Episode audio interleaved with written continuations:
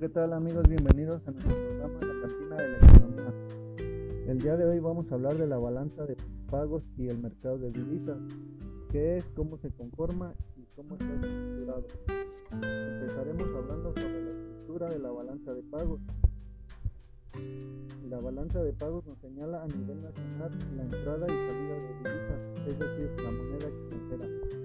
Cuando a exportaciones e importaciones se refiere, la renta de trabajos en el extranjero, las transformaciones y capitales, es decir, esta registra las transacciones económicas de nuestro país en el resto del mundo, donde la estructura de balanza de los pagos está compuesta por los ingresos y gastos, donde los subtemas a tratar es la balanza de la cuenta corriente, balanza comercial, servicios, turismo y otros. También encontramos lo que es la renta y la transferencia corriente. La estructura de la balanza de pagos también está compuesta por la variación neta de pasivos y variación neta de activos, donde encontramos los temas de la balanza capital, balanza financiera, inversiones directas, inversiones de cartera, otras inversiones, derivados financieros, el movimiento neta de reversa y errores y emisiones. La estructura de la balanza de pagos es una herramienta que nos permite observar el comportamiento económico en relación a otros países a los inversionistas se les señala de saber si es oportuno o no invertir en un país o en otro. Como lo comenté anteriormente, la balanza de pagos está conformada por dos cuentas importantes, que son la cuenta corriente y la cuenta financiera. La cuenta corriente está integrada por la cuenta comercial. La cuenta comercial son los pagos derivados del comercio de mercancías, productos que se importan y se exportan, de servicios como por ejemplo el turismo de fletes, de transportes, servicios de empresas y servicios de seguros. También está integrado por la cuenta de rentas. La cuenta de rentas son los pagos derivados de la relación del trabajo en otros países, ya sea de nuestro trabajo en otro país y viceversa. También está integrado por la cuenta de transferencias. En esta cuenta se consideran las remesas, es decir, el dinero que nuestros emigrantes nos envían a sus familias, así como las donaciones en especie relacionadas por instituciones a residentes en el extranjero. Por otro lado, hablaremos de las cuentas financieras. Esta está integrada por la inversión extranjera directa. La inversión extranjera directa, compra de activos físicos, bienes por sí mismos no tienen unidad, pero que son de una fuente de servicios. En este caso se trata de la infraestructura de una fábrica o terreno que viene siendo inversión extranjera directa. Asimismo, está compuesta por la inversión de cartera, que la inversión de cartera es la compra de activos financieros, se trata del dinero que se invierte en una empresa sin reversar cierto valor de la firma, es decir, acciones y valores de inversión de cartera. En base a lo anterior les voy a dejar unos ejemplos para que se entienda más cómo funciona la balanza de pago. Ejemplo número 1. Supongamos que una empresa como Honda, que es una empresa extranjera, viene a México, a X estado, para abrir una nueva ensambladora de motocicletas. Esto quiere decir que Honda va a hacer una inversión en un estado de México, por lo cual entonces nosotros tendremos un saldo a favor positivo, ya que es un aporte de otra empresa y de otro país. Ejemplo número 2. Ahora supongamos que una empresa mexicana va a otro país a hacer una inversión donde va a abrir una nueva fábrica. Esto quiere decir que va a invertir y tendremos un saldo negativo, ya que ese dinero no se va a invertir en México sino en otro país. Ahora bien, aplicado al ejercicio de importación y exportación, la cuenta corriente registra los cobros, los pagos y las remuneraciones procedentes del comercio de bienes y servicios y de las rentas en la forma del beneficio del interés y dividendos obtenidos del capital invertido en otro país. La compraventa de bienes y servicios se registrará en la balanza comercial. La compraventa de los servicios se registrará en la balanza de servicios. La compraventa de los beneficios se registrará en la balanza de las rentas y las transacciones de dinero en la balanza de transferencias. La balanza por cuenta corriente estará dividida en dos secciones. La primera es conocida como balanza visible y la compone íntegramente la balanza comercial. La segunda sección se llama balanza invisible y está compuesta por la balanza de servicios, rentas y por la balanza de transferencias.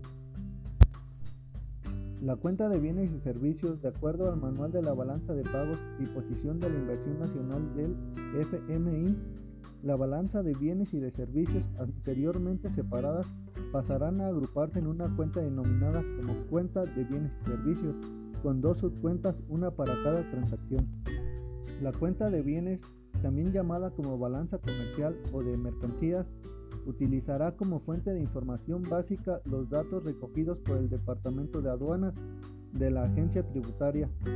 En ella se registrarán los pagos y cobros procedentes de las importaciones y exportaciones de bienes tangibles como pueden ser los automóviles y vestimenta o la alimentación. Un dato a tener en cuenta es que las importaciones y las exportaciones de la balanza de pagos tienen que aparecer en la valoración de la FOB para la exportación y la CIF para la importación. Los precios de la FOB se diferencian de los precios de la CIF en que en estos últimos incluyen el flete y los seguros. Al elaborar la balanza de pagos, los fletes y los seguros tienen que ser contabilizados como servicio y no como mercancía.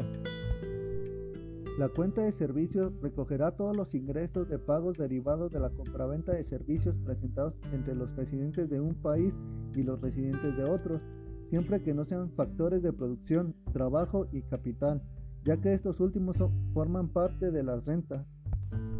Por lo tanto, los servicios considerados son el turismo y viajes, que recogen los servicios y los bienes adquiridos de una economía por viajeros. Por lo tanto, no solo engloba la presentación de los servicios, sino que también recoge las mercancías consumidas. Se considera que dichos productos, a pesar de no ser enviados a otro país, son consumidos por los residentes extranjeros que vienen a visitar un país. Como resulta imposible a veces determinar qué es una venta de producto y qué es una presentación de servicios, siempre se engloba todo esto dentro de la partida de los servicios. En los transportes se incluyen tanto los cobros como los pagos realizados en contexto de fletes como cualquier otro gasto de transporte. Por ejemplo, los seguros, es una partida importante dado que muchos países se dedican a transportar mercancías entre terceros. Las comunicaciones. Estos recogen los servicios postales, así como los de los correos electrónicos. Construcción. Se consideran los seguros ya que esto se estima por la diferencia entre los ingresos por primas y los pagos de indemnizaciones. Servicios financieros. Comprende los servicios de intermediación financiera, que entre otros incluye las comisiones de objeción y colocación de fondos, transferencias, pagos y cambio de moneda. Servicios informativos, como son las asesorías y la configuración de equipos informáticos, preparación de los mismos, servicios de desarrollo de software, agencias de noticias, reportajes, crónicas de prensa, etc. Servicios prestados a las empresas, tales como los servicios comerciales, Leasing operativo. Servicios personales, culturales y recreativos. Son servicios gubernamentales que comprenden los cobros y los pagos relacionados con la embajada, consultados, representaciones de organismos internacionales. La cuenta de rentas primaria. La cuenta de rentas primarias o cuenta de balanza de servicios factorial o renta de factores recoge los ingresos y los pagos registrados en un país en concepto de intereses, dividendos o beneficios generados por los factores de producción, trabajo y capital, o a lo que es lo mismo de inversiones realizadas por los residentes de un país en el resto del mundo. Los ingresos son las rentas recibidas por los poseedores de los factores de producción que son residentes y están invertidos en el extranjero, mientras que los pagos son las rentas que se entregan a los residentes poseedores de los factores de producción y que están invertidos en el propio país. Las rentas del trabajo recogen la remuneración de los trabajadores transfronterizos ya que son estacionales o temporales. Cuenta de renta secundaria. En la cuenta de rentas secundarias anteriormente de transferencias corrientes se registrarán las transacciones sin contrapartida recibidas o pagadas al exterior. Estas transferencias normalmente son de tipo donativo o premio y pueden ser tanto públicas como privadas. Un ejemplo de esto son las donaciones entre gobiernos o las remesas que los emigrantes envían a sus países de origen. La principal problemática que presenta la cuenta de rentas secundarias es que a veces resulta complicado determinar qué transferencias forman parte de esta cuenta corriente, las cuales son parte de la cuenta de capital. Se consideran transferencias de otra cuenta corriente las remesas de los emigrantes, los impuestos, las donaciones, premios artísticos y premios científicos, permisos de juegos de azar y ayuda internacional de transferencias en forma de donación. Cuenta de capital componente de la balanza de pagos que muestra el cambio en los activos del país en el extranjero y los activos extranjeros en el país, diferentes de los activos de la Reserva Oficial. Esta cuenta incluye las inversiones directas, la compra o venta de valores extranjeros y los pasivos, bancarios y no bancarios, con el extranjero por parte del país durante el año. En esta se recogen las transferencias de capital y la adquisición de los activos no financieros y no productivos, que vienen siendo los terrenos y los recursos del subsuelo. Las transferencias de capital engloban todas aquellas transferencias que tienen como finalidad la financiación de un bien de inversión. Entre ellas se incluyen las recibidas de los organismos internacionales con el fin del consumidor infraestructuradas. La cuenta financiera la cuenta financiera registra la variación de los activos financieros con el exterior, por lo tanto recoge los flujos financieros entre los residentes de un país y el resto del mundo. Las diferencias rúbricas de la cuenta financiera recogen la variación neta de los activos y pasivos correspondientes.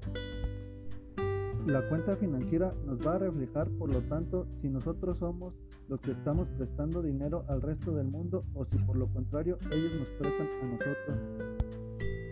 La cuenta de errores o emisiones.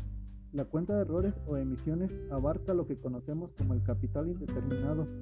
Es un ajuste por la discrepancia estadística de todas las demás cuentas de la balanza de pagos. Esta trata más de un ajuste por omisión que por error, siendo además de estos créditos comerciales a corto plazo la parte cuantitativamente más destacable de dichas omisiones. Hay que aclarar que son precisamente las omisiones que no tanto los errores, lo que mayor vínculo mantienen con otras variables macroeconómicas, como lo son los intereses o los tipos de cambio, por lo que su evaluación se puede determinar a partir de las fluctuaciones de aquellas. En el sistema de la anotación de la balanza de los pagos es de partida doble, es decir, cada anotación tiene su contrapartida, por lo que si la información estadística es correcta, el soldado es cero en la práctica no es así, porque debido a las diferencias de los sistemas de información resulta necesario utilizar esta partida para corregir las diferencias. Este reglón de la balanza de pagos establece las correcciones para determinar el saldo y el ajustado correctamente. Y bueno amigos, esto es todo sobre la estructura de la balanza de los pagos. Espero que esta información proporcionada en este podcast les haya sido de gran utilidad ya que esta información es un poco compleja de asimilar a simple vista, por lo cual les voy a mostrar un ejemplo de la relación de un aspecto de la balanza de pagos en México. En este ejemplo se mostrará un bueno, en el segundo trimestre del año 2020, la cuenta corriente de la balanza de pagos registró un superávit de 5 millones de dólares equivalentes al 0.0% del Producto Interno Bruto o conocido como el PIB, que se compara con el superávit de 1.4% del PIB del segundo trimestre del 2019, informó el Banco de México, Banxico. Y bueno, como podemos ver en el ejemplo, el Banco Central indicó que la reducción anual del saldo de la cuenta corriente en el segundo trimestre del 2020 fue el resultado principalmente de una disminución del superávit de la balanza de mercancías no petroleras y de una ampliación del déficit de la balanza de servicios, lo que fue parcialmente contrarrestado por la reducción de los déficits de la balanza del ingreso primario y la balanza comercial petrolera. Y bueno amigos, espero que este ejemplo les haya sido de mayor utilidad para poder comprender la balanza de los pagos del mercado de divisas en México así como también espero que hayan entendido la estructura de la balanza de los pagos, ya que esto es de gran utilidad al momento de hacer las importaciones o exportaciones de un país a otro. Y ahora sí me despido. Los saluda su amigo Ángel López y los sigo esperando con mayor contenido en la cantina de la economía. Saludos.